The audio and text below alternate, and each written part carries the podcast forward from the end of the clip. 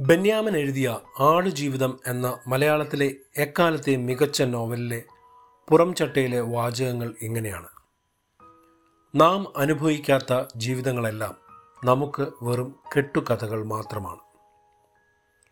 ആ നോവലിലെ നജീബ് ജോലിക്കായി ഗൾഫിലേക്ക് പോകുമ്പോൾ ഒരിക്കലും വിചാരിച്ചിരുന്നില്ല നരകമായി തീർന്നേക്കാവുന്ന തന്റെ ജീവിതത്തെക്കുറിച്ച്.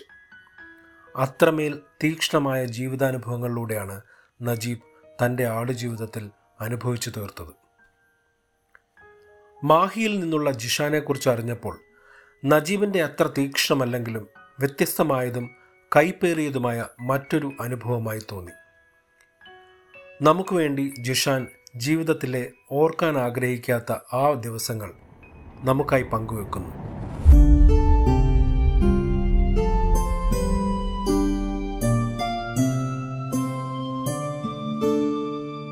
വിദേശ യാത്രകൾ ചെയ്യുമ്പോൾ തുടക്കക്കാർക്ക് ആദ്യത്തെ കടമ്പ തുടങ്ങുന്നത് ഇമിഗ്രേഷൻ കൗണ്ടറുകളിലാണ്. നമ്മുടെ പാസ്പോർട്ടും കണ്ണുകളുടെ സ്കാനിങ്ങും ഒക്കെ ചെയ്ത് പാസ്പോർട്ടിൽ ആ രാജ്യത്തെ മുദ്ര പതിപ്പിക്കുമ്പോഴാണ് നമുക്ക് ആശ്വാസമാകുന്നത്. അങ്ങനെ ഒരു ഇമിഗ്രേഷൻ കൗണ്ടറിലാണ് രണ്ടായിരത്തി ആറ് ഏപ്രിലിൽ ജിഷാന്റെ ആദ്യത്തെ അനുഭവം തുടങ്ങുന്നത്.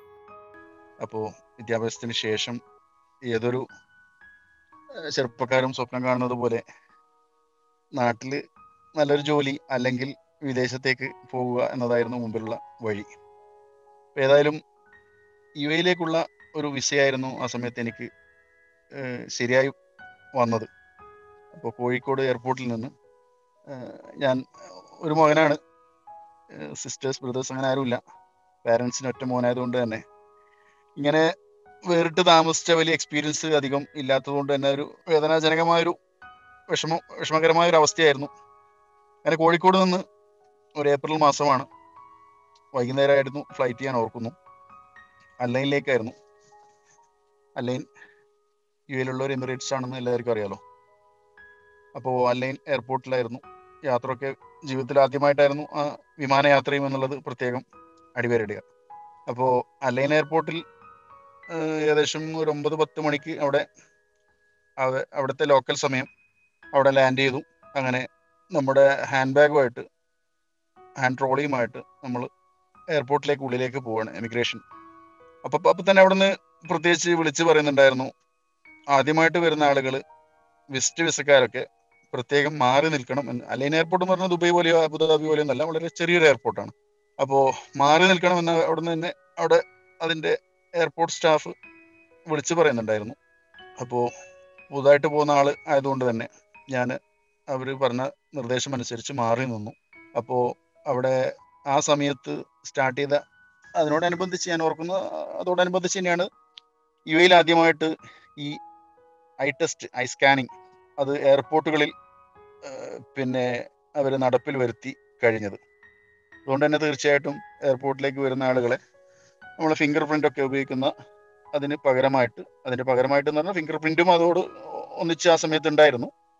ഒരു എക്സ്ട്രാ സേഫ്റ്റി എന്നുള്ള രീതിയിൽ ഈ കണ്ണ് പരിശോധന അവിടെ ആദ്യമായിട്ട് ഉണ്ടായി. അപ്പോൾ ഒരു ഒരു ലൈനാണ് എന്നെ പോലെ പലരും ആദ്യമായിട്ട് വരുന്ന ആളുകളുണ്ട്. അതുപോലെ വിസിറ്റ് വിസയിൽ വന്ന ആളുകളുണ്ട്. ഞാൻ വിസയിൽ തന്നെ പോയതായിരുന്നു. അങ്ങനെ അവിടെ നിന്നു. അവിടെ നിന്ന് പലരും ഇങ്ങനെ അവരെ കണ്ണ് നോക്കുന്നു. പോലീസ് ഉദ്യോഗസ്ഥന്മാർ ഇരിക്കുന്ന ഒരു കൗണ്ടറായിരുന്നു അവർ സ്കാൻ ചെയ്തതിന് ശേഷം പലരെയും വേഗം വേഗം ഒഴിവാകുന്നതും കാണാമായിരുന്നു. അങ്ങനെ ചുരുക്കി പറഞ്ഞാൽ എന്റെ ടേൺ വന്നു. എന്റെ അവസരം വന്നപ്പോൾ അദ്ദേഹം അതിലേക്ക് നോക്കാൻ പറഞ്ഞു. ഞാൻ സ്വാഭാവികമായിട്ടും നോക്കി. അപ്പൊ സാധാരണ പലരെയും അകത്തേക്ക് കടത്തി വിടുന്നത് പോലെ അപ്പൊ അദ്ദേഹം വീണ്ടും വീണ്ടും മാറി മാറി എന്റെ രണ്ട് കണ്ണുകളും വലത് കണ്ണും ഇടത് കണ്ണും മാറി മാറി നോക്കിയപ്പോൾ തന്നെ എന്തോ ഒരു പന്തികേട് അവിടെ മണത്തിരുന്നു. അപ്പോ അദ്ദേഹം അവിടെ ഒന്നും മാറിയിരിക്കാൻ എന്നോട് പറഞ്ഞു. ഇരുന്നതിന് ശേഷം വേറൊരു പോലീസ് ഉദ്യോഗസ്ഥൻ വന്നു. അദ്ദേഹം വീണ്ടും തിരിച്ചും മറിച്ചൊക്കെ നോക്കി. അങ്ങനെ ചുരുക്കി പറഞ്ഞ രണ്ടോ മൂന്നോ തവണ നോക്കി എന്നോട് അവിടെ മാറിയിരിക്കാൻ പറഞ്ഞു. അവരുടെ കൗണ്ടറിന്റെ ഭാഗത്ത് തന്നെ ഒരു സ്ഥലത്ത് മാറിയിരിക്കാൻ വേണ്ടി പറഞ്ഞു. അപ്പൊ ഇതുപോലെ ഒരു പത്തിരുപത്തഞ്ച് ആൾക്കാർ ഓരോ ഫ്ലൈറ്റുകൾ ഇങ്ങനെ വരികയാണ്. വരുന്ന ഓരോ ആളുകൾ ഇതുപോലെ വ്യത്യസ്തമായ ഫ്ലൈറ്റുകളിൽ നിന്ന് ഇറങ്ങി വരുന്ന പുതിയ വിസക്കാരും അതുപോലെ തന്നെ മറ്റുള്ള ആദ്യമായി ജോലി അന്വേഷിച്ച് വരുന്ന ആളുകളൊക്കെ ഇതുപോലെ പലരും കണ്ണ് പരിശോധനയ്ക്കായി എവിടെ വരുന്നു. ചിലരൊക്കെ എന്നെ പോലെ മാറിയിരിക്കാൻ പറയുന്നു. എന്ന് ചുരുക്കി പറഞ്ഞാൽ അവിടെ എന്നെ ഞാൻ പറഞ്ഞല്ലോ പത്ത് മണിക്ക് അങ്ങനെയായിരുന്നു ഏകദേശം ലാൻഡ് ചെയ്തത്. അപ്പോൾ എന്റെ ഒരു ബന്ധു പുറത്ത് എന്റെ അടുത്ത ബന്ധുക്കളാരും ആ സമയത്ത് അവിടെ ഉണ്ടായിരുന്നില്ല. അവരൊക്കെ ഖത്തറിലായിരുന്നു കൂടുതൽ ആളുകളും ആ കാലഘട്ടത്തിൽ ഉണ്ടായിരുന്നത്. അപ്പോൾ എന്നെ കാത്തിരുന്ന ബന്ധു അദ്ദേഹവുമായിട്ട് സംസാരിക്കാനോ ഒന്നും ഒരു അവസരവും എനിക്ക് കിട്ടിയില്ല. അപ്പോൾ അവിടെയുള്ള സ്റ്റാഫ് ഏറെ കുറേയും അറബ് അറബി സംസാരിക്കുന്ന ആളുകളായിരുന്നു. അപ്പൊ എന്താണ് കാര്യമെന്ന് എനിക്ക് പിടുത്തം കിട്ടിയില്ല. അപ്പോ കുറെ നേരത്തിന് ശേഷം ഒരു മലയാളി അവിടെയുള്ള എയർപോർട്ട് ഉദ്യോഗസ്ഥൻ ഞാൻ മനസ്സിലാക്കുന്നു. അദ്ദേഹത്തിന്റെ ടാഗും അദ്ദേഹത്തിന്റെ ഐ ഡി കാർഡൊക്കെ കണ്ടതുകൊണ്ട് തന്നെ അദ്ദേഹം അവിടെ ജോലി ചെയ്യുന്ന ഒരു ഉദ്യോഗസ്ഥനാണെന്ന് മനസ്സിലാക്കുകയാണ്. അദ്ദേഹം എന്നോട് ആദ്യമായിട്ട് വന്ന് ചോദിച്ചു കള്ള പാസ്പോർട്ടിൽ വന്നതാണല്ലേ? എന്നാണ്. ജീവിതത്തിൽ ആദ്യമായി വിമാനയാത്ര നടത്തി. ഇന്ത്യൻ ഗവൺമെന്റ് അനുവദിച്ചു തന്ന പാസ്പോർട്ട് ഉപയോഗിച്ചുകൊണ്ട് യു എയിൽ അലൈൻ അലൈൻ ഈ എയർപോർട്ടിൽ ഇറങ്ങിയ എന്നോട് ഒരു മലയാളി ഉദ്യോഗസ്ഥന്റെ വായിലൂടെ ആദ്യമായി ഞാൻ വിദേശത്ത് കേട്ട ഒരു മലയാള പദം. അതിന്നും ഓർത്തു വെക്കാൻ മാത്രമേ കഴിയൂ. അപ്പോൾ അദ്ദേഹത്തോട് ഞാൻ പറഞ്ഞു അല്ല. അദ്ദേഹം പറഞ്ഞു അല്ല സിസ്റ്റത്തിൽ കാണിക്കുന്നുണ്ട്. ഞാൻ പറഞ്ഞു എനിക്ക് മനസ്സിലായില്ല. അപ്പൊ അവർ പറയുന്നത് സിസ്റ്റത്തിൽ എന്റെ കണ്ണ് സ്കാൻ ചെയ്തപ്പോൾ കാണുന്നത് അവർ യു എ അവിടെ ബാൻ ലിസ്റ്റിൽ പെടുത്തിയ ഒരു ക്രിമിനൽ അദ്ദേഹത്തിന്റെ പേരാണ് സിസ്റ്റത്തിൽ കാണിക്കുന്നത്. എന്റെ കണ്ണ് സ്കാൻ ചെയ്യുന്ന സമയത്ത്. അപ്പോൾ അതുകൊണ്ട് തന്നെ നിങ്ങൾ പറയുന്ന വാക്കുകൾ ഞങ്ങൾക്ക് വിശ്വസിക്കാൻ പ്രയാസമുണ്ട് എന്നാണ് അദ്ദേഹം പറയുന്നത്. ഇപ്പൊ ചുരുക്കി പറഞ്ഞാൽ അവിടെയുള്ള മറ്റൊരാളുടെ ഫോണിലൂടെ പുറത്തുള്ള എന്റെ ബന്ധുവായി സംസാരിച്ചു ഒറ്റ വാക്കിൽ സംസാരിച്ച് ചില പ്രശ്നങ്ങൾ. കാരണം അദ്ദേഹം പത്ത് മണി മുതലേ കാത്തിരിക്കുകയാണ്. അങ്ങനെ ആ കാത്തിരിപ്പ് നീണ്ടു. ഏകദേശം രാത്രി ഒന്ന് ഒന്നര മണിയായപ്പോൾ പോലീസ് ഉദ്യോഗസ്ഥൻ എന്നെ പോലെയുള്ള ചില അഞ്ച് അഞ്ചാറ് പേരെ കൂടെ കൂട്ടിക്കൊണ്ട് ആദ്യമായി നമ്മൾ കൈക്ക് പിന്നെ വേറൊരാളുടെ കൈയുമായി കൂട്ടിക്കെട്ടി എന്നെ പോലീസ് വാഹനത്തിലേക്ക് കയറ്റുകയാണ്. അപ്പോൾ എല്ലാവർക്കും ഒന്ന് ആലോചിച്ചാൽ മനസ്സിലായി എത്ര എത്ര പേർക്ക് ഇതിന്റെ മാനസികാവസ്ഥ ഉൾക്കൊള്ളാൻ പറ്റുമെന്ന് അറിയില്ല. കാരണം ആദ്യമായി എന്റെ പാരൻസിനെ വിട്ടുകൊണ്ട് ജീവിതത്തിൽ ആദ്യമായി നടത്തിയ ഒരു യാത്ര വിദേശത്തേക്ക് ഒരുപാട് സ്വപ്നങ്ങളുമായി നടത്തിയ യാത്ര ആ യാത്രയുടെ ആദ്യത്തെ സ്റ്റെപ്പ് തന്നെ എയർപോർട്ടിൽ വെച്ച് ഇങ്ങനെ ഞാൻ വ്യാജ പാസ്പോർട്ടിൽ വന്നതാണ് എന്നതാണ് അവരുടെ ആരോപണം. യഥാർത്ഥത്തിൽ ഞാൻ കോഴിക്കോട് പിന്നെ പാസ്പോർട്ട് ഓഫീസിൽ നിന്ന് അവിടെ വെച്ച് തന്നെയാണ് എന്റെ പാസ്പോർട്ട് എടുത്തത്. അല്ലാതെ ഒരു വ്യാജവും എടുക്കേണ്ട ഒരു അവസ്ഥ ഇല്ല. കാരണം ഞാൻ അതിനു മുമ്പ് വിദേശത്ത് പോയിട്ടില്ല. അങ്ങനെയുള്ള ഒരു എക്സ്പീരിയൻസും ഇല്ല. അപ്പോൾ ശരിക്കും പറഞ്ഞാൽ ഈ പോലീസ് വാഹനം അന്ന് അവിടെ ഏപ്രിൽ മാസമാണെങ്കിലും അന്ന് രാത്രി നന്നായി മഴ പെയ്ത ഒരു ദിവസം കൂടിയായിരുന്നു എന്ന് റോഡും അതുപോലെ തന്നെ ഇതൊക്കെ കണ്ടപ്പോൾ മനസ്സിലായി. അങ്ങനെ ചുരുക്കി പറഞ്ഞാൽ അല്ലയിലുള്ള ആഹ്, ജയിലിലേക്കാണ് നേരെ കൊണ്ടുപോകുന്നത്. അവിടെ ജയിലിൽ കൊണ്ടുപോയപ്പോൾ ജയിലിനുള്ളിലേക്ക് കയറുമ്പോൾ കാണുന്ന മറ്റൊരു ദുരവസ്ഥ എന്ന് വേണമെങ്കിൽ പറയാം. എയർപോർട്ടിൽ നിന്ന് നേരെ പോലീസ് വാഹനത്തിലേക്ക് പോലീസ് വാഹനത്തിൽ നിന്ന് നേരെ ഈ ജയിലറയിലേക്കാണ് പോകുന്നത്. അപ്പോൾ എന്റെ ലഗേജ് സത്യത്തിൽ കിട്ടിയിരുന്നില്ല. ലഗേജ് പിന്നെ ഹാൻഡ് ട്രോളി മാത്രം ഹാൻഡ് ബാഗ് മാത്രമേ എനിക്ക് എന്റെ കൂടെ കൊണ്ടുപോകാൻ കഴിഞ്ഞിരുന്നുള്ളൂ. ബാക്കി കാര്യങ്ങളൊക്കെ എയർപോർട്ടിൽ തന്നെയാണുള്ളത്. അത് എനിക്ക് എടുക്കാനുള്ള അവസരം ലഭിച്ചിരുന്നില്ല. അങ്ങനെ എയർപോർട്ട് ജയിലിൽ ചെന്ന് നോക്കുമ്പോൾ അവസ്ഥ.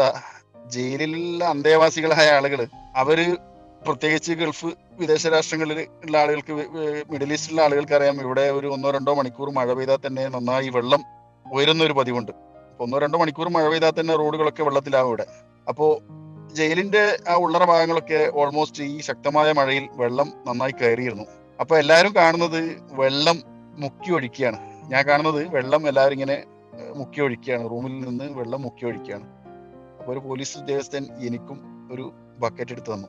ഇത് കോരിയിട്ട് ഒഴിക്കാൻ വേണ്ടി. ഒരു തരം ബക്കറ്റ് ഒരു ഇരുമ്പിന്റെ ഒരു ബക്കറ്റ് അപ്പോൾ ഉള്ള പറഞ്ഞാൽ കണ്ണ് നന്നായി നനഞ്ഞു എന്ന് പറയാതിരിക്കാൻ വയ്യ. അപ്പൊ അവിടെയുള്ള മറ്റ് മലയാളി സുഹൃത്തുക്കളൊക്കെ സുഹൃത്തുക്കൾ പിന്നീട് ആയതാണ് അപ്പോ അവർ ചോദിച്ചു എന്താണ് വിഷയം? അപ്പൊ ഞാൻ പറഞ്ഞു ഇങ്ങനെയൊക്കെയാണ് എന്ന് പറഞ്ഞു. അപ്പോ അന്നത്തെ രാത്രിയത്തെ അവർ എന്നെ കൊണ്ട് ആ ജോലി ചെയ്യിപ്പിക്കാൻ സമ്മതിച്ചില്ല. അവർ എന്നോട് അവിടെ മാറി നിന്നോളാൻ പറഞ്ഞു. അവർ പറഞ്ഞു സാരില്ല നാട്ടിൽ നിന്ന് വന്നേലേ റെസ്റ്റ് എടുക്കൂ എന്നൊക്കെ പറഞ്ഞു എന്നെ അവിടെ മാറ്റി നിർത്തി.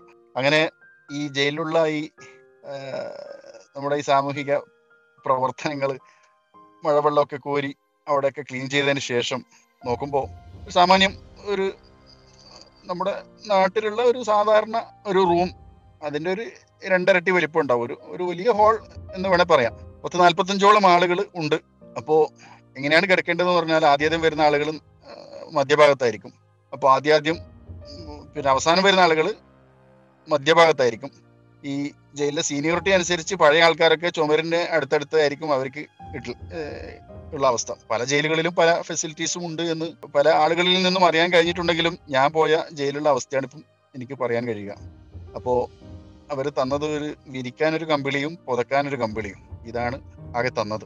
അപ്പോൾ അന്ന് പുലർച്ചയോടെ കിടന്നു.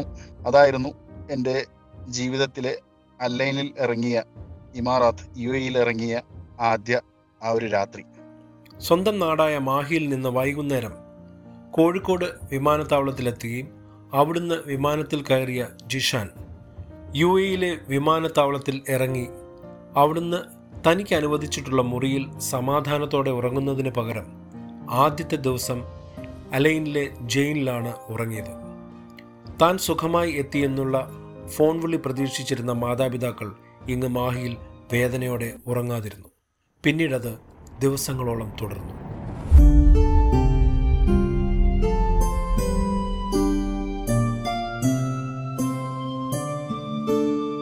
അങ്ങനെ പിറ്റേന്ന് നേരം വെളുത്തു.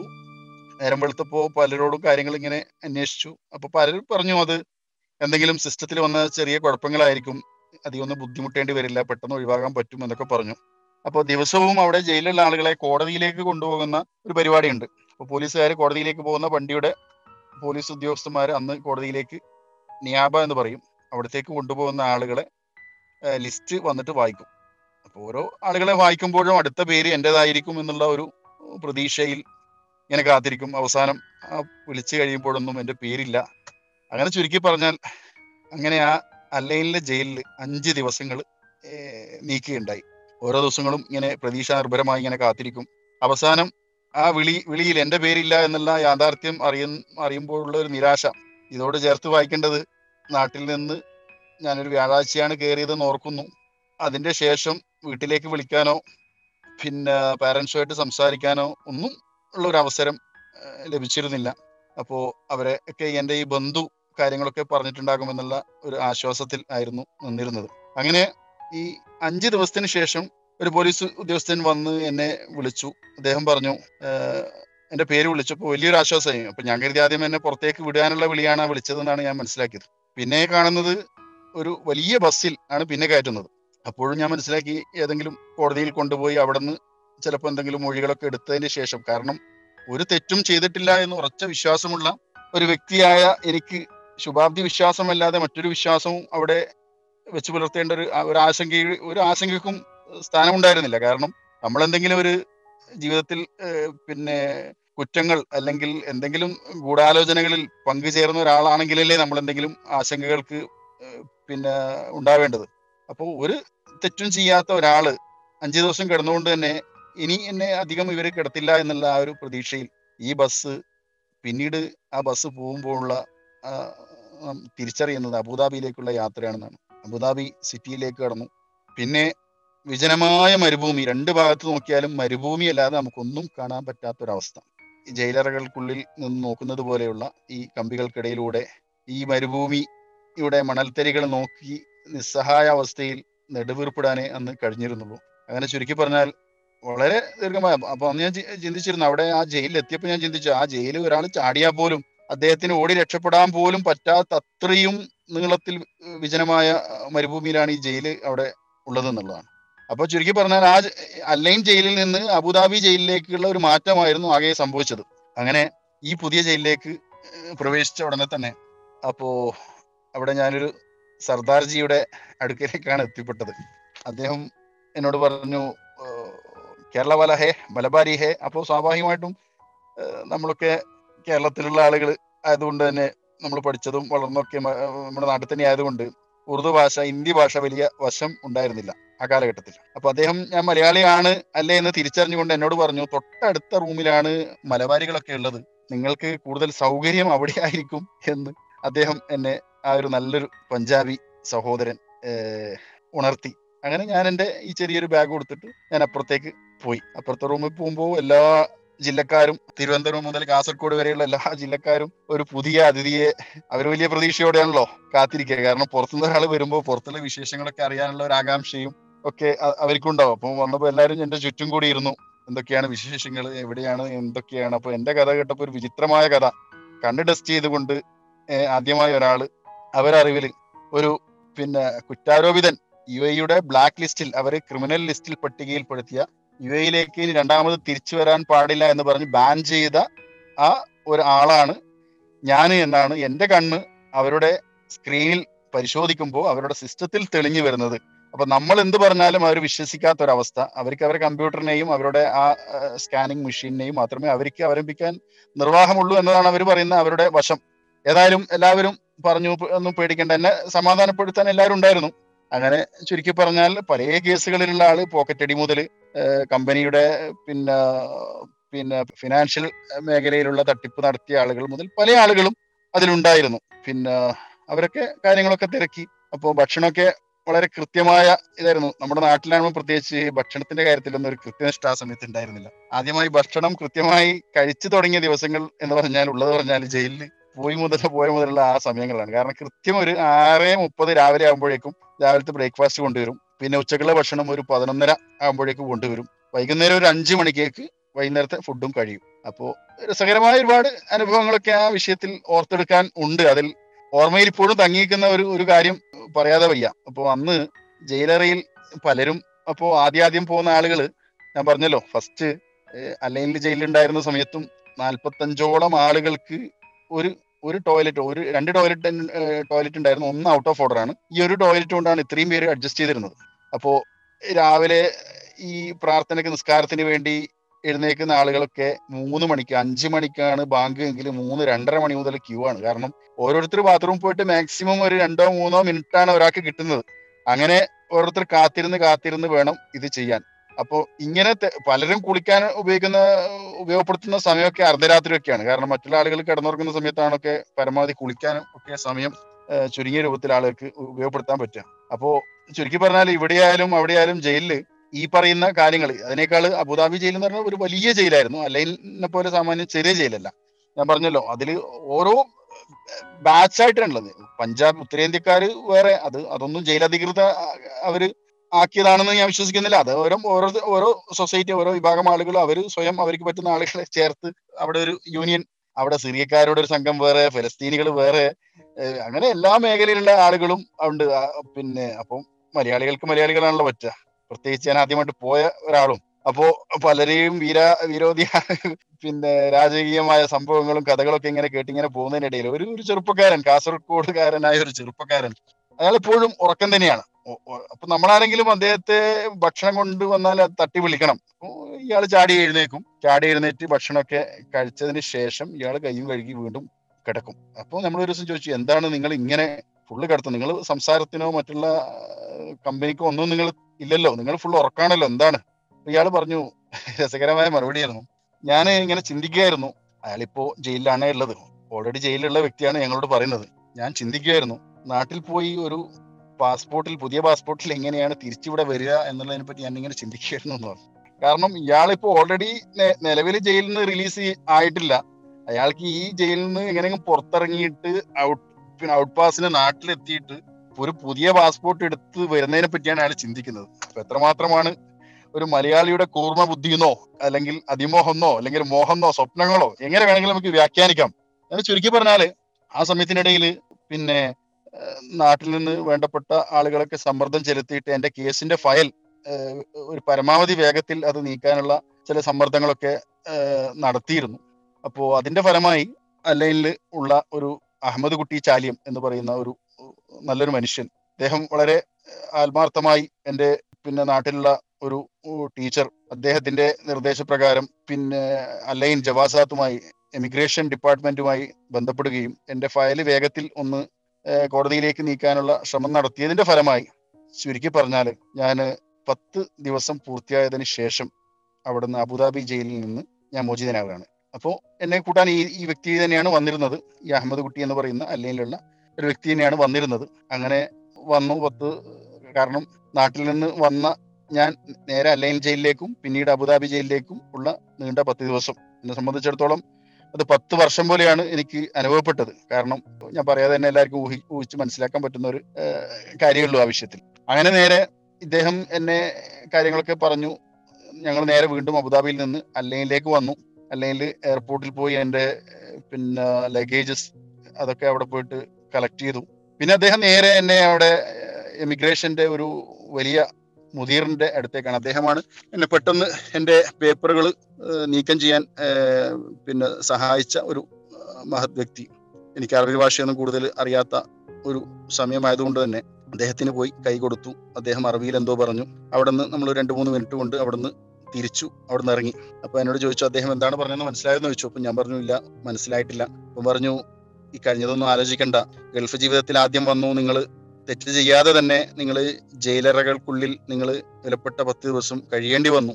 അതുകൊണ്ട് തന്നെ നിങ്ങൾക്ക് ഭാവിയിൽ ഇത് കുറ്റങ്ങളൊന്നും തെറ്റുകളൊന്നും ചെയ്യാതിരിക്കാൻ ഇത് പ്രേരണ നൽകട്ടെ എന്ന് അദ്ദേഹം ആശംസിക്കുകയാണ് ചെയ്തത് എന്ന് പറയുകയുണ്ടായി.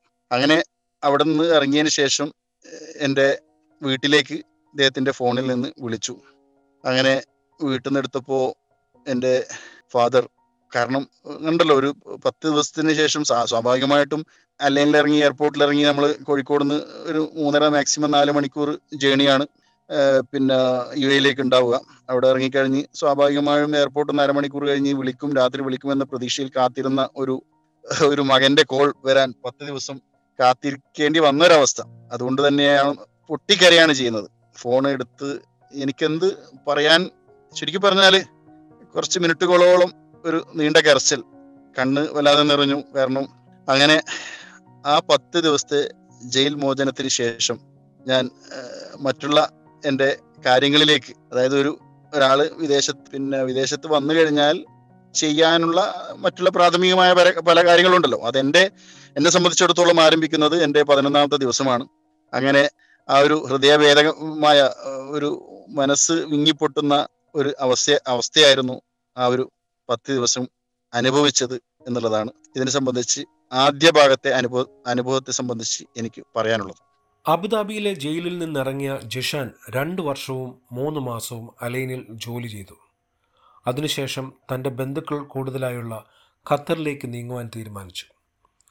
യു എയിലെ വിസ ക്യാൻസൽ ചെയ്ത അദ്ദേഹം ദുബായ് എയർപോർട്ടിലൂടെ നാട്ടിലേക്ക് തിരിച്ചു. ഖത്തറിലേക്ക് തിരിച്ചു പോകുമ്പോൾ തന്റെ പഴയ സുഹൃത്തുക്കളുടെ അഭ്യർത്ഥന പ്രകാരം താൻ ജോലി ചെയ്ത നാട്ടിലേക്ക് ഒരിക്കൽ കൂടി യാത്ര ചെയ്തു. ഇപ്രാവശ്യം അലൈനു പകരം ഷാർജയിലേക്കാണ് വിസിറ്റിംഗ് വിസയിൽ അദ്ദേഹം ഖത്തറിലേക്കുള്ള വഴി യാത്ര ചെയ്തത്. വിധി വീണ്ടും വിചിത്രമായാണ് ജിഷാനോട് പെരുമാറിയത്.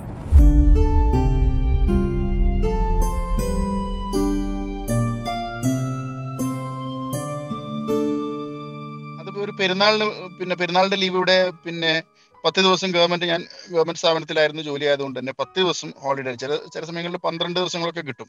ചെറിയ പെരുന്നാൾ വലിയ പെരുന്നാളൊക്കെ വരുന്ന സമയത്ത്. അപ്പോൾ എന്റെ പഴയ സുഹൃത്തുക്കളൊക്കെ ഉള്ളത് കൊണ്ട് തന്നെ ഒന്ന് യു എ ഒന്നുകൂടി പോകണമെന്നുള്ളൊരു ആഗ്രഹം ഉള്ളത് കൊണ്ട് തന്നെ ഞാൻ വീണ്ടും യു എയിലേക്ക് പോയി. അന്ന് ഞാൻ ഫ്ലൈ ചെയ്തത് പിന്നെ ഷാർജ എയർപോർട്ടിലേക്കായിരുന്നു. അപ്പൊ ഷാർജ എയർപോർട്ടിലേക്ക് പോയി അവിടെ ഇതുപോലെ തന്നെ എന്റെ അവിടെ അത് പക്ഷെ ഞാൻ വിസ്റ്റ് വിസയിലായിരുന്നു പോകുന്നത്. രണ്ടാമത്തെ പ്രാവശ്യം ആദ്യത്തെ ഞാൻ റെസിഡന്റ് വിസ ഉണ്ട്. പെർമനന്റ് വിസയിലായിരുന്നല്ലോ ആദ്യത്തെ പോക്ക് പോയിരുന്നത്. അപ്പോൾ രണ്ടായിരത്തി പതിനൊന്നിൽ ഞാൻ ഷാർജയിൽ ഇറങ്ങിയത് വിസ്റ്റേഴ്സയിലായിരുന്നു അപ്പോൾ ഇതുപോലെ കണ്ണ് പരിശോധന കണ്ടപ്പോൾ കഴിഞ്ഞല്ലോ. കഴിഞ്ഞ അധ്യായമല്ലേ എന്നുള്ള ധാരണയിൽ ഞാൻ വളരെ ആത്മവിശ്വാസത്തോടു കൂടി പിന്നെ ആ ക്യൂവിൽ വീണ്ടും നിന്നു. അപ്പോൾ വീണ്ടും സാധാരണ എല്ലാവരും ഓരോ കണ്ണ് കാണിക്കുന്നു ഇടതും വലതും കാണിക്കുന്നു അവരോട് പോലീസ് ഉദ്യോഗസ്ഥന്മാർ പോടുക എന്ന് പറയുന്നു. അപ്പൊ എന്റെ ടേൺ എത്തിക്കഴിയുമ്പോൾ ഇവർ എന്നെ തുറച്ചു നോക്കുന്നു. അപ്പൊ സ്വാഭാവികമായി എല്ലാവരും നോക്കുന്ന നോട്ടം എന്നാണ് ഞാൻ മനസ്സിലാക്കുന്നത്. പിന്നീട് എന്റെ കണ്ണുകൾ മാറി മാറി നോക്കിയിട്ടും ഇവർ എന്റെ മുഖത്തേക്ക് തുറച്ചു നോക്കുന്നു. അപ്പൊ എനിക്ക് തോന്നി വീണ്ടും ഞാൻ ചളിക്കുണ്ടിൽ വീണിട്ടുണ്ട് എന്ന് മനസ്സിലായി. അപ്പോ ഞാൻ അവരോട് പറഞ്ഞു അത് ആദ്യത്തേനേക്കാൾ വളരെ രസകരമായ അനുഭവം ആദ്യത്തെ എന്റെ ഒരു കണ്ണിന് മാത്രമായിരുന്നു കുഴപ്പമുണ്ടായിരുന്നത്. എന്റെ കുഴപ്പമില്ല അവരെ കുഴപ്പം. എന്റെ കണ്ണിന് ഇതുവരെ പറയത്തക്ക ഒരു കുഴപ്പമുണ്ടായിട്ടില്ല താങ്ക് ഗോഡ് അപ്പോ അവിടെ അവർ നോക്കിയിട്ട് പറഞ്ഞു നിങ്ങളുടെ ഒരു കണ്ണ് കാണിക്കുന്നത് പഴയ ആ ഒരു വ്യക്തിയുടെ കണ്ണ്. അതായത് അവിടെ ബാൻ ലിസ്റ്റിൽ ബാൻ ചെയ്യപ്പെട്ട ഒരു ക്രിമിനൽ ആയ ഒരാളുടെ കണ്ണാണ് സിസ്റ്റത്തിൽ കാണുന്നത്. അയാളെ പേരാണ് കാണിക്കുന്നത്. ഇപ്പൊ മറ്റേ കണ്ണ് നോക്കുമ്പോൾ ഇതുവരെ ഇല്ലാത്തൊരു പുതിയ രസം കൂടി രണ്ടായിരത്തി പതിനൊന്നിലുണ്ടായി അതൊരു ഫീമെയിൽ ഒരു സ്ത്രീയുടെ കണ്ണാണ് രണ്ടാമത്തെ കണ്ണ് അവിടെ കാണിക്കുന്നത്. അപ്പം തന്നെ അവരോട് ഞാൻ ചോദിച്ചു ഇതൊരിക്കലും പോസിബിൾ അല്ലല്ലോ. ഇത് ഇത് ഇമ്പോസിബിൾ ആയ ഒരു കാര്യമില്ല? ഒരാളെ ഒരു കണ്ണ് ഞാൻ അപ്പൊ അവർ അത് കാര്യം ഞാൻ ഞാൻ പറഞ്ഞു കൊടുത്തു. ഞാൻ മുമ്പ് ഇങ്ങനെ വന്നപ്പോൾ ഇതുപോലുള്ള പ്രശ്നങ്ങൾ ഉണ്ടായിരുന്നു. അപ്പൊ നമ്മൾ ഒരു വിഷയത്തിൽ പെട്ട് കഴിയുമ്പോൾ നമുക്ക് അതിന്റെ ഒരു വിഷയങ്ങൾ അവർക്ക് പറഞ്ഞു കൊടുക്കാനും ഒക്കെ ഉള്ള ഒരു ആത്മവിശ്വാസം ഉണ്ടാവുമല്ലോ. അപ്പൊ ഞാൻ അവരോട് പറഞ്ഞു കൊടുത്തു ഇങ്ങനെയൊക്കെ ഉണ്ടായിരുന്നു. ഞാൻ മുമ്പ് ഇവിടെ ജോലി ചെയ്തിരുന്നു. എന്റെ മുമ്പ് പാസ്പോർട്ടിൽ വന്ന ആ വിസയും കാര്യങ്ങളൊക്കെ അവർക്ക് ഞാൻ കാണിച്ചു കൊടുത്തു. അവരൊക്കെ നോക്കിയതിന് ശേഷം നമ്മുടെ മലയാളത്തിലുണ്ടല്ലോ ഒരു പിന്നെ പറയുന്നത് പക്ഷേ. അപ്പൊ അതുപോലെയാണ് അവർ പറയുന്നത്. പക്ഷേ സിസ്റ്റത്തിൽ കാണിക്കുന്നത് നിങ്ങൾ ഈ വ്യക്തി പാസ്പോർട്ടിലുള്ള വ്യക്തിയല്ല എന്നതാണ്. അതുകൊണ്ട് ഞങ്ങൾക്ക് കമ്പ്യൂട്ടർ കമ്പ്യൂട്ടറിനെ വിശ്വസിക്കാനേ ഞങ്ങൾക്ക് നിർവാഹമുള്ളൂ. നിങ്ങൾ വീണ്ടും വരൂ. എന്നെ വീണ്ടും സ്വാഗതം മോദി. അവിടെ ഷാർജ എയർപോർട്ടിൽ നിന്ന് വീണ്ടും അവിടെയുള്ള ഷാർജയിലുള്ള അവിടെ. പക്ഷേ ഇതിലേറ്റവും എന്റെ നിരാശാജനകമായ പലരും ഈ ഗൾഫിലുള്ള ജയിലിന്റെ പിന്നെ ജയിൽ ജയിൽ സൗകര്യങ്ങൾ വർണിച്ചുകൾ വർണിച്ചുകൊണ്ട് ഒരു പുതുമാരന്റെ മണിയറ പോലെയുള്ള വർണ വർണനകളൊക്കെ ഞാൻ ഒരുപാട് കേട്ടിരുന്നു ജയിലിനെ പറ്റി. പക്ഷേ ഇത് എന്റെ മോശമാണോ എന്റെ സമയദോഷാണോ എന്താണെന്നറിയില്ല ഞാൻ പോയ ജയിലറകളൊക്കെ വളരെ ദയനീയമായിരുന്നു എന്ന് മാത്രമല്ല നമ്മളെ കയ്യിലുള്ള ഫോൺ പോലും പിന്നെ അവർ പിന്നെ ജയിലിലേക്ക് പ്രവേശിക്കുന്നതിന് മുമ്പ് എല്ലാ കാര്യങ്ങളും വാങ്ങി വെച്ചതിന് ശേഷമേ അകത്ത് കടത്തുകയുള്ളൂ. അതുകൊണ്ട് തന്നെ അതിന്റെ ഉള്ളറ വിശേഷങ്ങൾ നമ്മൾ വായ കൊണ്ട് പിന്നീട് പറയുകയല്ലാതെ നമുക്ക് പൊതുസമൂഹത്തെ അതിന്റെ അവസ്ഥ കാണിച്ചു കൊടുക്കുക എന്നുള്ളത് കഴിയാത്ത ഒരു കാര്യമാണ്. അങ്ങനെ ഈ പറയുന്നത് പോലെ ഞാൻ പറഞ്ഞല്ലോ നാട്ടിൽ ഒരു ഒരു പോലീസ് സ്റ്റേഷൻ പോലും കാണാത്ത എന്നെ പോലെയുള്ള ഒരാളെ മറ്റുള്ള പല എനിക്കറിയില്ല അവർ കുറ്റവാളികളാണോ അല്ലയോ എന്ന് എന്നൊക്കെ. അവ അവരെ കൂടെ എന്റെ കൈയും അവരെ കൈയും കൂട്ടി കെട്ടിക്കൊണ്ട് നാട്ടിൽ നിന്ന് ആരെങ്കിലും എന്നെ പെട്ടെന്ന് കണ്ടിട്ടുണ്ടെങ്കിൽ ഞാനേതോ പിന്നെ ഭീകരവാദ കേസിലോ അല്ലെങ്കിൽ വേറെന്തെങ്കിലും രാജ്യദ്രോഹ കേസിലോ കുറ്റവാളിയായ ഒരാളെ കൊണ്ടുപോകുന്ന ആ ഒരു പ്രതീതിയാണ് ഉണ്ടാകുക കാരണം വേറൊരാളെ കയ്യോട് കൂടി കൂട്ടിച്ചേർത്തുകൊണ്ട് ആമം വെച്ചുകൊണ്ട് കൊണ്ടുപോകുന്ന ഒരു അവസ്ഥ. അങ്ങനെ രണ്ടാം വട്ടം പിന്നെ കൂടുതലൊന്നും ബുദ്ധിമുട്ടിയില്ല. കൂടു- കൂടുതലൊന്നും ബുദ്ധിമുട്ടിയില്ല എന്ന് പറഞ്ഞാൽ മൂന്ന് ദിവസം കൊണ്ട് അവിടെ നിന്ന് ഇറങ്ങാൻ പറ്റും. അങ്ങനെ ഷാർജ എയർപോർട്ടിൽ നിന്ന് മൂന്ന് ദിവസം കൊണ്ട് ഇറങ്ങി. അപ്പോ അതിനുശേഷം പിന്നെ എന്റെ പാസ്പോർട്ട് അവർ അവരെ കസ്റ്റഡിയിൽ വെച്ചിരുന്നു. അങ്ങനെ പിന്നീട് അവർ പറയുന്ന ഓഫീസിൽ പോയി കാര്യങ്ങളൊക്കെ സംസാരിച്ചു. അവർക്ക് കാര്യം ബോധ്യപ്പെട്ടു. ഇത് ഞാൻ കുറ്റവാളിയല്ല എന്ന് അവർക്ക് ബോധ്യപ്പെട്ടു. പക്ഷെ അവർ പറയുന്നു കമ്പ്യൂട്ടർ ഒരിക്കലും കളവ് പറയില്ല എന്നതാണ് അവരുടെ പക്ഷം. അപ്പൊ ജീ ജീവിച്ചിരിക്കുന്ന ഞാൻ നിങ്ങൾ പറയുന്ന ആളല്ല എന്ന് പറഞ്ഞിട്ട് അവർ അത് അംഗീകരിക്കുന്നില്ല. പിന്നെ ഒരേ സമയം ഒരാൾക്ക് ആണിന്റെ കണ്ണും പെണ്ണിന്റെ കണ്ണും ഉണ്ടാകുക എന്നുള്ളതും അസംഭവ്യമായ ഒരു കാര്യമാണ്. അതും അവർക്കറിയാം. അതൊക്കെ ആണെങ്കിലും എനിക്കൊരു ക്ലീൻ ചീട്ട് നൽകാൻ അവർ തയ്യാറല്ല എന്നുള്ളതാണ് അവസ്ഥ. അങ്ങനെ ചുരുക്കി പറഞ്ഞാൽ മൂന്ന് ദിവസം കൊണ്ട് അവിടുന്ന് ജയിലിൽ നിന്ന് പുറത്ത് ഇറങ്ങിയെങ്കിലും ഏകദേശം രണ്ടാഴ്ചന്റെ മേലെ ഞാൻ എന്റെ പാസ്പോർട്ട് കിട്ടാത്തതിന്റെ കാരണത്താൽ അവിടെ പിന്നെ വീണ്ടും സ്റ്റേ ചെയ്യേണ്ടി വന്നു. അത് മാത്രമല്ല പാസ്പോർട്ട് കയ്യിലില്ലാത്തതുകൊണ്ട് തന്നെ മറ്റുള്ള എമിറേറ്റ്സിലും കാര്യങ്ങൾ പോകാനും അത്ര ഒരു ധൈര്യം പോരായിരുന്നു. കാരണം നമ്മുടെ കയ്യിൽ ലീ പിന്നെ ഡോക്യുമെന്റ്സ് ഒന്നും ഇല്ലല്ലോ. പിന്നെ അങ്ങനെ അവിടെ അന്ന് ഷാർജ എയർപോർട്ടിൽ വെച്ചിട്ട് ഒരു പിന്നെ സി ഐ ഡി ഉദ്യോഗസ്ഥനെ പരിചയപ്പെട്ടിരുന്നു. അപ്പോ അദ്ദേഹത്തിന്റെ നമ്പറും അദ്ദേഹം അന്ന് തന്നിരുന്നു. അപ്പോ അതിനുശേഷം ഞാൻ അവിടെ വെച്ച് തന്നെ അദ്ദേഹത്തോട് സംസാരിച്ചപ്പോൾ ഞാൻ ചോദിച്ചു അദ്ദേഹത്തോട് ഞാൻ ഇനി എന്താ ചെയ്യാൻ പറ്റുക? കാരണം ഏതൊരു നമ്മൾ ഒരു പ്രവാസിയെ സംബന്ധിച്ചിടത്തോളം യു എ എന്നുള്ളത് എല്ലാവരും പോകാനും കാണാനും ഇഷ്ടപ്പെടുന്ന ഒരു സ്ഥലമാണല്ലോ. അപ്പൊ ഇനിയും അവിടെ ഇൻ ഫ്യൂച്ചറിൽ ഇനി ഞാൻ പോകേണ്ടി വന്നാൽ ഇതുപോലുള്ള ഒരു അനുഭവം. ഇനി എത്ര ദിവസം നമുക്ക് പറയാൻ കഴിയില്ലല്ലോ. കാരണം പത്ത് ദിവസം അഞ്ച് ദിവസം അല്ലെങ്കിൽ അഞ്ച് അഞ്ച് ദിവസം അബുദാബി പത്ത് മൂന്ന് ദിവസം ഷാർജ. പതിമൂന്ന് ദിവസം ഓൾറെഡി കിടന്നു. അപ്പൊ ഇനിയും ഒരു ദിവസം പോലും ജയിലറ എന്ന് പറഞ്ഞാൽ സത്യത്തിൽ നൂറ് ചാട്ടപാറടി എന്നൊക്കെ പറഞ്ഞ ഒരു പക്ഷേ അതായിരിക്കും സൗകര്യം. കാരണം അത് കിട്ടുന്ന സമയത്തുള്ള വേദന ഉണ്ടാവുള്ളൂ. കാരണം ജയിലിൽ കിടന്ന ആളുകൾക്ക് മാത്രമേ അതിന്റെ വേദനയും മുഷിപ്പും അതിന്റെ ഒരു ബോറിങ്ങും ഒക്കെ അറിയാൻ പറ്റുകയുള്ളൂ. അതിൽ ഉപരി നമ്മൾ എന്തെങ്കിലും ഒരു തെറ്റ് ചെയ്തിട്ടാണ് നമ്മൾ കിടക്കുന്നതെങ്കിൽ നമുക്ക് അതങ്ങ് സമാധാനിക്കാം. കാരണം ഞാൻ ചെയ്തതിന്റെ പിന്നെ പരിണിത ഫലമാണ് ഞാനിപ്പോ അനുഭവിക്കുന്നത്. ഒരു തെറ്റും ചെയ്യാത്ത ഒരാൾ കിടക്കുമ്പോഴുള്ള മാനസികാവസ്ഥ വിലയിരുത്തും എന്ന് പിന്നെ പറയാതെ തന്നെ അറിയാലോ.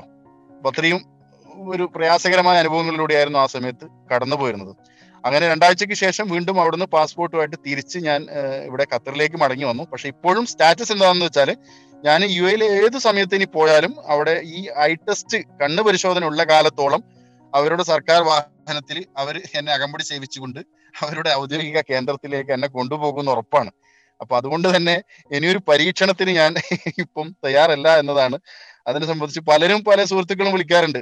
വാ ഒഴിവുണ്ടല്ലോ ഇവിടെ വാ കുറച്ച് ദിവസം നിന്നിട്ട് പോവാന്നൊക്കെ പറയും. അപ്പൊ അവരോട് ഞാൻ പറയും നിങ്ങളെ വിളിക്കൊക്കെ വളരെ സന്തോഷമുണ്ട്. പക്ഷേ ഞാൻ എന്നോട് അന്ന് ഷാർജയിലുള്ള പോലീസ് സി ഐ ഡി ഉദ്യോഗസ്ഥൻ പറഞ്ഞിരുന്നു എന്റെ ഡ്യൂട്ടി നോക്കിയിട്ട് നീ ടിക്കറ്റ് എടുത്താൽ മതി ഞാനിപ്പോ അയാളെ വർത്താനം അദ്ദേഹത്തിന്റെ വർത്താനം കേട്ടിട്ട് ഞാൻ ടിക്കറ്റ് കൊടുത്തിട്ട് അവിടെ ഷാർജയിൽ എയർപോർട്ടിൽ ഇറങ്ങിയ ദിവസം അയാളെ ഇനി ഇൻ കേസ് സിക്ക് ലീവോ മറ്റോ ആണെങ്കിൽ ഞാൻ പെട്ടത് തന്നെ. അതുകൊണ്ട് ഒരു ഭാഗ്യ പരീക്ഷണത്തിന് ഞാൻ തയ്യാറല്ലാത്തത് കൊണ്ട് തന്നെ അതോടുകൂടി എന്റെ യു ഐ എന്നുള്ള സ്വപ്നം തൽക്കാലത്തേക്ക് അവസാനിപ്പിച്ചതാണ്. ഖത്തറിലെത്തിയതിനു ശേഷം ജിഷാന്റെ ജീവിതം സാധാരണ നിലയിലേക്ക് മടങ്ങി.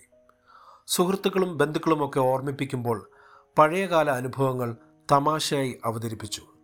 ചിലപ്പോഴൊക്കെ അത് കടുത്ത വേദനയായി ജിഷാന്റെ മനസ്സിൽ തുടർന്നു. വീണ്ടും ഒരിക്കൽ കൂടി ജിഷാന് ജയിൽ ജീവിതം വേണ്ടി വന്നു. ഇപ്രാവശ്യം അത് മറ്റൊരു കാര്യത്തിന് വേണ്ടിയായിരുന്നു.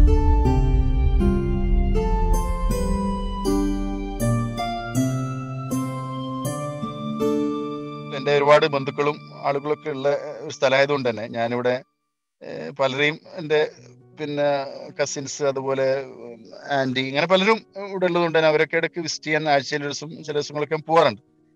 അപ്പൊ ഇതുപോലെ ഞാൻ ഒരു ദിവസം പോയപ്പോ ഒരു വീട്ടിന്റെ അവർ താമസിക്കുന്ന വീട്ടിന്റെ ഓപ്പോസിറ്റ് ഒരു ഫ്ലാറ്റ് ആണുള്ളത്.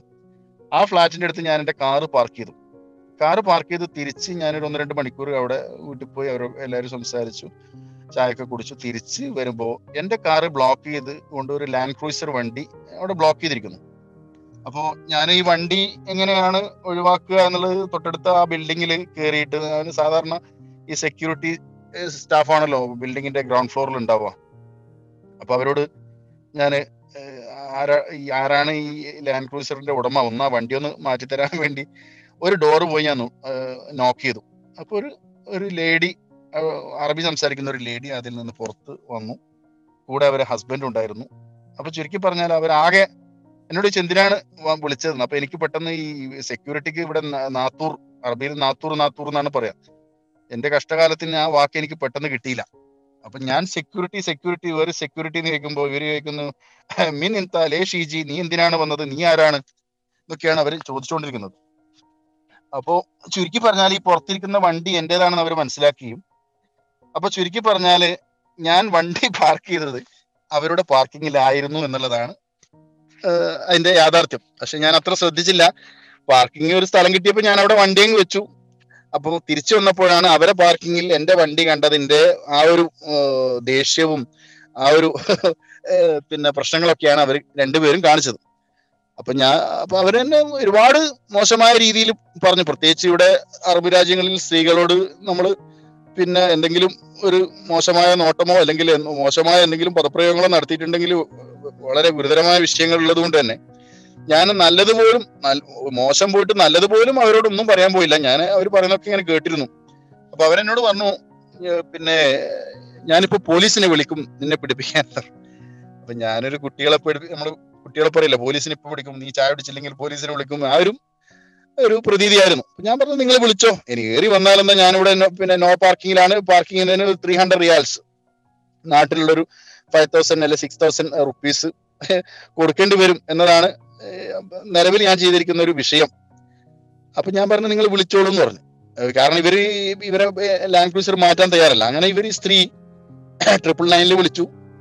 ട്രിപ്പിൾ നയനിൽ വിളിച്ചു. ഞാൻ സ്വാഭാവികമായിട്ടും കാര്യങ്ങൾ പറഞ്ഞു കൊടുക്കാമെന്നുള്ള പ്ര- പ്രതീക്ഷയിലാണ് നിൽക്കുന്നത്. പിന്നെ സംഭവിക്കുന്ന ഒരു മൂന്നാൽ വണ്ടി പോലീസ് അവിടെ അഞ്ച് മിനിറ്റിനുള്ളിൽ എത്തുകയാണ്. കാരണം ഇവർ ഞാൻ പിന്നീടാണ് മനസ്സിലാക്കി ഇതൊരു സ്വദേശി സ്ത്രീ താമസിക്കുന്ന ഒരു വീട്. അപ്പോൾ സ്വദേശി ആയതുകൊണ്ട് തന്നെ അവർക്ക് കൂടുതൽ പ്രയോറിറ്റി കിട്ടുകയും അതിലുപരി ഒരു സ്ത്രീ വിളിച്ചത് കൊണ്ട് അതിൽ കൂടുതൽ പ്രയോറിറ്റി കിട്ടുകയും. അപ്പൊ സ്ത്രീ അവരെ എന്തൊക്കെയോ പറഞ്ഞു കൊടുത്തു. അപ്പൊ ഞാനിതൊക്കെ നിന്ന് കേട്ടു. അപ്പൊ ഞാൻ അത് കഴിഞ്ഞ ശേഷം ഞാൻ അവരോട് പറഞ്ഞു സാർ ഇനി ഞാൻ പറഞ്ഞു തരാമെന്ന് പറഞ്ഞപ്പോ അവർ പറഞ്ഞു ഒന്നും പറയണ്ട നീ ഇനി വണ്ടി കയറുന്നു പറഞ്ഞു. അങ്ങനെ വീണ്ടും അവരുടെ പോലീസ് വണ്ടിയിലേക്ക് ഞാൻ പോകേണ്ടി വരുന്നു. നേരെ അതൊരു ഈവനിങ് സമയമായിരുന്നു. വൈകുന്നേരം ഏകദേശം നാല് നാലര മണിയായി കാണും. അങ്ങനെ ജയിലിൽ പോകുമ്പോൾ എല്ലാവരും ഒരു വിരുന്നുകാരൻ വരുന്ന പ്രതീതിയാണ്. അവിടെ എല്ലാ ആളുകൾക്കും ഒരു വലിയ ഇതാണ്. നിങ്ങൾ എന്തിനാണ് വന്നത്? എന്താണ് വിഷയം? അവർക്ക് വിഷയങ്ങളും കാര്യങ്ങളൊക്കെ ചോദിച്ചറിയാൻ നല്ല താല്പര്യമായിരുന്നു. അങ്ങനെ എല്ലാവരും കേട്ടപ്പോൾ അവരെല്ലാരും ചിരിച്ചത് ഒരു പാർക്കിങ്ങിന്റെ പേരിലാണോ? കാരണം ഞങ്ങളൊക്കെ ചില്ലറ കേസിലല്ലേ ഇവിടെ വന്നിട്ടുള്ളത്. ഇങ്ങനെയുള്ള ഒരു കേസിലൊക്കെ വന്നോ എന്നുള്ള ഒരു ആകാംക്ഷയിലും ഇതൊക്കെ ആയിരുന്നു. അങ്ങനെ അവർ പറഞ്ഞു കുഴപ്പമൊന്നുമില്ല നാളെ ഇതാ വിടുമായിരിക്കും പറഞ്ഞു. അങ്ങനെ ചുരുക്കി പറഞ്ഞാൽ എനിക്ക് അവിടെ നിന്ന് എന്റെ പേരിൽ അവർ കൊടുത്ത കേസ് അവർ അവിടെ തർജമ ചെയ്ത് ഒരു പാകിസ്ഥാനി എനിക്ക് അത് പറഞ്ഞു തന്നു. അതായത് അവർ കൊടുത്തിരിക്കുന്ന പരാതി എന്ന് വെച്ചാൽ അവരുടെ ഡോറ് ചവിട്ടി പൊളിച്ച് ഞാൻ അവരെ വീട്ടിൽ അതിക്രമിച്ചു കയറാൻ ശ്രമിച്ചു എന്നതാണ് പരാതി കൊടുത്തിട്ടുള്ളത്. അത് മാത്രമല്ല അവർ വളരെ അസഭ്യം നിറഞ്ഞ അറബി അറിയുന്ന ആളുകൾക്കറിയാം ഒരുപാട് മോശ പദപ്രയോഗങ്ങൾ നടത്തിയ അവർ ഞാൻ അവരെ ഒരുപാട് തെറിയാഭിഷേകങ്ങൾ നടത്തി എന്നും തിരിച്ച് പരാതി കൊടുത്തിട്ടുണ്ട്. ഞാനൊന്നും അവർ പറയുന്ന തെറികൾ മുഴുവൻ കേട്ടു നിൽക്കാനായിരുന്നു എനിക്ക് യോഗം. അങ്ങനെ അങ്ങനെ അന്ന് രാത്രി വീണ്ടും മറ്റൊരു ജയിലറ. ഒരു പിന്നെ ഒരു പാർക്കിംഗ് ഏറി വന്നാൽ ഒരു പാർക്കിങ്ങിന്റെ ഒരു വിഷയമാണല്ലോ ആ പാർക്കിങ്ങിന്റെ പേരിലുണ്ടായിരുന്ന ഒരു വിഷയത്തിന്റെ പേരിൽ വീണ്ടും ഒരു മണിയറ എന്നൊക്കെ പറയുന്നത് ഒരു ഒരു ജയിലറയിലേക്ക് വീണ്ടും പോവുകയാണ് ഉണ്ടായത് അങ്ങനെ പക്ഷേ പക്ഷേ പിറ്റേന്ന് രാവിലെ തന്നെ എന്ത് ചെയ്യാണ് അവർ കോടതിയിലേക്ക് നിയാബയിലേക്ക് പോകുന്ന ആളുകളുടെ പേര് വിളിച്ചു. ആ വിളിച്ചതിൽ പിന്നെ എന്റെ പേരും ഉണ്ടായിരുന്നു. ഏറ്റവും ലാസ്റ്റാണ് എന്റെ പേര് വിളിച്ചത്. അങ്ങനെ നിയാബയിൽ പോയി. അവിടെ ഇംഗ്ലീഷ് സംസാരിക്കാൻ അറിയുന്ന ഒരു പിന്നെ മജിസ്ട്രേറ്റ് ആയിരുന്നു ഉണ്ടായിരുന്നത്. അപ്പൊ അദ്ദേഹത്തോട് ഞാൻ കാര്യങ്ങളൊക്കെ വിശദീകരിച്ചു. നമ്മൾ സാധാരണ വീട്ടിൽ പോയിട്ട് ഒരു ഡോറ് നോക്ക് ചെയ്യുമ്പോൾ നമ്മുടെ ഒരു ചൂണ്ടുവിരൽ നമ്മൾ തിരിച്ചു വെച്ചാണല്ലോ നമ്മൾ സാധാരണ നോക്ക് ചെയ്യാം. അപ്പൊ ഞാൻ പറഞ്ഞു സാർ ഇങ്ങനെയാണ് സംഭവിച്ചിട്ടുള്ളത്. നിങ്ങൾ എന്ത് ഫോറൻസിക് റിപ്പോർട്ട് വേണമെങ്കിലും നിങ്ങൾ പരിശോധിച്ചോ. എന്റെ ഒരു കൈ ഒരു അഞ്ച് വിരൽ പോലും ആ വാതിലിന്റെ മേലിൽ പതിഞ്ഞിട്ടില്ല എന്ന് ഉറപ്പാണ് എനിക്ക്. ഞാൻ ഡോറ് നോക്ക് ചെയ്തു. കാരണം ആ വണ്ടി ആരുടേതാണെന്ന് അന്വേഷിക്കാൻ മാത്രമാണ് അത് അവരുടെ പാർക്കിങ്ങിൽ ഞാൻ വണ്ടി നിർത്തിയതിന്റെ ഒരു ദേഷ്യമാണ് ഈ ഒരു പരാതിയുടെ രൂപത്തിൽ വന്നത് എന്ന് പറഞ്ഞപ്പോൾ അദ്ദേഹത്തിന് കാര്യങ്ങൾ പിടുത്തം കിട്ടി. അങ്ങനെ ചുരുക്കി ചുരുക്കി പറഞ്ഞാൽ അവിടുന്ന് അന്ന് പിറ്റേ ദിവസം എന്നെ റിലീസ് ചെയ്തു. അവിടുന്ന് പിന്നെ എന്നെ വെറുതെ വിടുകയാണ് ഉണ്ടായത്. അങ്ങനെ വെറുതെ വിട്ട് വളരെ സന്തോഷ സന്തോഷത്തോടു കൂടി പിന്നെ തിരിച്ച് ഇവിടെയുള്ള ഫാമിലിയിലൊക്കെ വന്നു. അപ്പൊ എല്ലാവരും നന്നായി പേടിച്ചിരുന്നു. കാരണം എന്റെ അനുഭവങ്ങൾ എല്ലാവർക്കും അറിയാലോ. യു എയിൽ പോയിട്ട് പത്ത് ദിവസം മറ്റേ ഷാർജയിൽ പോയിട്ട് മൂന്ന് ദിവസം. അപ്പോ അത് വെച്ച് നോക്കുമ്പോൾ ഇത് പിറ്റേന്ന് ഇരുപത്തിനാല് മണിക്കൂർ കൊണ്ട് ഇറങ്ങിയോണ്ട് എല്ലാവരും നല്ല ഹാപ്പി ആയിരുന്നു. അപ്പോ പല തമാശകളും പറഞ്ഞു. അങ്ങനെ ഒരു വർഷം ഒരു വർഷം കടന്നുപോയി പെട്ടെന്ന് കടന്നുപോയി. അങ്ങനെ ഒരു നിൽക്കുമ്പോൾ ഒരു സ്ട്രേഞ്ച് നമ്പർ ഒരു ലാൻഡ് ഫോൺ എനിക്ക് എന്റെ മൊബൈലിലേക്ക് ഒരു കോൾ വരാണ്. അപ്പൊ കോൾ വന്നിട്ട് വന്ന് അവർ പറയുന്നത് ഇത് പിന്നെ പോലീസ് സ്റ്റേഷനിൽ നിന്നാണ് വിളിക്കുന്നത്. അതുകൊണ്ട് നിങ്ങൾ ഇവിടെ എത്രയും പെട്ടെന്ന് വരണം. വീണ്ടും എന്റെ നെഞ്ഞെടുപ്പ് കൂടി. കാരണം ഇത് എന്തിനാണ് വിളിക്കുന്നതെന്നുള്ള ഒരു ഐഡിയ ഇല്ലല്ലോ. അങ്ങനെ പോണം. പോയാൽ പ്രശ്നം പോയില്ലെങ്കിലും പ്രശ്നം. പോയില്ലെങ്കിൽ പോയില്ല എന്നുള്ള പ്രശ്നം. പോയാൽ ഇനി എന്താണ് സംഭവിക്കുന്നതെന്ന് അറിയാത്ത ഒരു ടെൻഷൻ. അങ്ങനെ ഈ ടെൻഷനുമായി വീണ്ടും ഈ പോലീസ് സ്റ്റേഷനിലേക്ക് പോയി. അവിടെ അവർ പറഞ്ഞ സ്ഥലത്ത് എത്തി. നോക്കിയപ്പോൾ എനിക്കൊരു കടലാസ് തന്നു. ആ കടലാസ് ഉള്ളത് എന്ന് വെച്ചാൽ ഇരുന്നൂറ്റി അമ്പത് റിയാൽ ഫൈന്. ഇരുന്നൂറ്റി അമ്പത് റിയാൽ ഫൈൻ എന്തിനാണ് ഫൈൻ എന്ന് വെച്ചാൽ ഈ മുമ്പ് ഈ സ്ത്രീയുമായി ബന്ധപ്പെട്ട വിഷയത്തിൽ വന്ന വിധിയാണ് പോൽ ആ വിധിയിലുള്ളത് അവിടെ ശബ്ദമലിനീകരണം ഉണ്ടാക്കി എന്നതാണ് അതിൽ എഴുതിയിട്ടുള്ള ഇത് വിഷയം. ഏതായാലും പിന്നെ വലിയ സമാധാനമായി. കാരണം ഒരു വീട് അതിക്രമിച്ച് പിന്നെ ഭേദിച്ച് അവിടെയുള്ള സ്ത്രീയെ ആക്രമിക്കാൻ ശ്രമിച്ചു എന്നൊക്കെയുള്ള പരാതി ഒരു പിന്നെ ശബ്ദകോലാഹലം ഉണ്ടാക്കി എന്നതിൽ ഒതുങ്ങിയല്ലോ. അങ്ങനെ ഞാൻ തിരിച്ച് ഫാമിലിയിലേക്ക് വന്നു എല്ലാവരോടും ചോദിച്ചു. അപ്പൊ എല്ലാവരും പറഞ്ഞു ഇതിന്റെ ന്യായങ്ങളും അന്യായങ്ങളും ഒന്നും ചോദിക്കണ്ട. ഇരുന്നൂറ്റി അമ്പത് റിയാൽ അടക്കുക തിരിച്ചു വരിക വേറെ ഭർത്താനൊന്നും പറയണ്ടെന്ന് പറഞ്ഞു. അപ്പൊ എനിക്കും തോന്നി അത് തന്നെയാണ് നല്ലതെന്നല്ലേ. അങ്ങനെ ഇരുന്നൂറ്റമ്പത് രൂപ എന്ത് ചെയ്തു?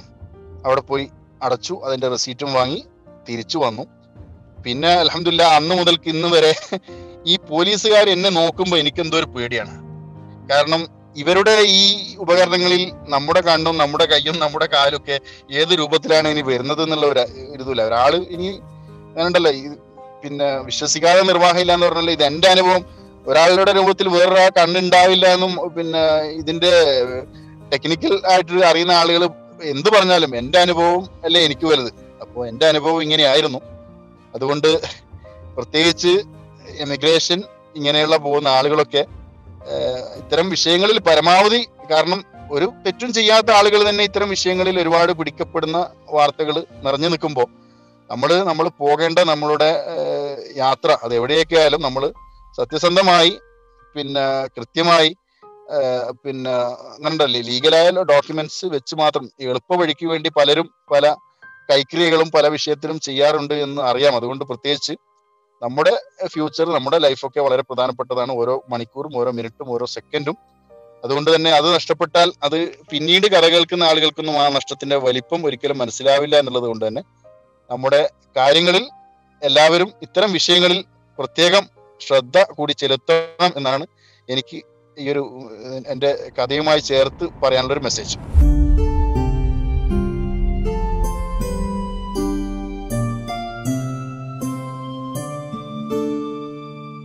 ഒരിക്കൽ പോലും നാട്ടിൽ പോലീസ് സ്റ്റേഷനിൽ കയറേണ്ടി വന്നിട്ടില്ലാത്ത ജിഷാന് മൂന്ന് പ്രാവശ്യം തന്റെതല്ലാത്ത കാരണത്തിൽ ജയിൽ ജീവിതം വിധിക്കപ്പെട്ടു.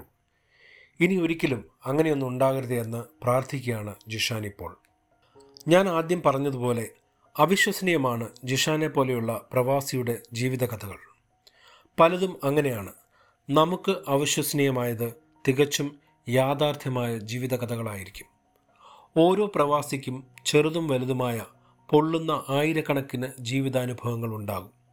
ഒരിക്കലും അത് മറ്റാരോടും പറയാത്തതും അവർ അറിയാൻ ആഗ്രഹിക്കാത്തതുമായ കഥകൾ. ഒരു പക്ഷേ ജിഷാനെ പോലെയുള്ളവർ നമ്മളോട് കഥകൾ തുറന്നു പറയുമ്പോൾ പ്രവാസിയുടെ ജീവിതത്തെ കുറെ കൂടി അർത്ഥവത്തായ രീതിയിൽ പ്രവാസ ജീവിതത്തെ കാണുവാൻ അത് നമ്മെ പഠിപ്പിക്കുന്നു.